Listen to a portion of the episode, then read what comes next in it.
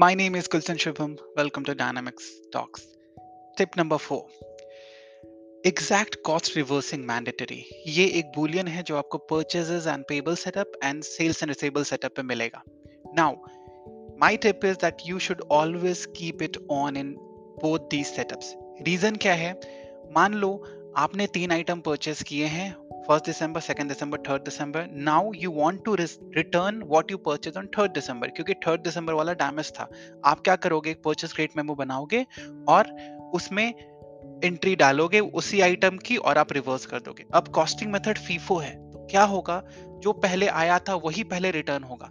तो जो फ़र्स्ट में आपने परचेज किया था फ़र्स्ट दिसंबर को, वो वाली रिटर्न हो जाएगी based on FIFO costing method but third December वाली डैमेज थी, मुझे तो वो रिटर्न करना था।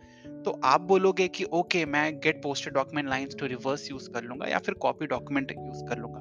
इन दैट केस क्या होता है, सिस्टम में एक अप्लाइज टू एंट्री करके फ़ील्ड होती है परचेज लाइन पे for the purchase side and applies from item entry एक फ़ील्ड होती है ऑन दी सेल साइड जब भी आप get posted document lines to reverse करते हो या फिर कॉपी डॉक्यूमेंट यूज़ करते हो तो ये दोनों फ़ील्ड अपडेट होती है। और इसी फ़ील्ड से पता चलता है कि आपकी जो एप्लीकेशन हो रही है इन्वेंट्री की, वो किससे हो रही है? इसीलिए करेक्ट आइटम जो है, वो रिवर्स होती है।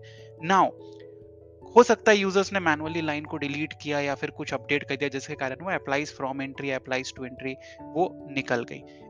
अब अगर आपके एग्जैक्ट कॉस्ट रिवर्सिंग मैंडेटरी है तो ये जो दोनों फ़ील्ड है applies to item entry on the purchase side and applies from item entry on the sale side ये मैंडेटरी हो जाती है। हेंस आपकी जो कॉस्ट इंटेंडेड थी, वो हमेशा करेक्टली रिवर्स होती है ना?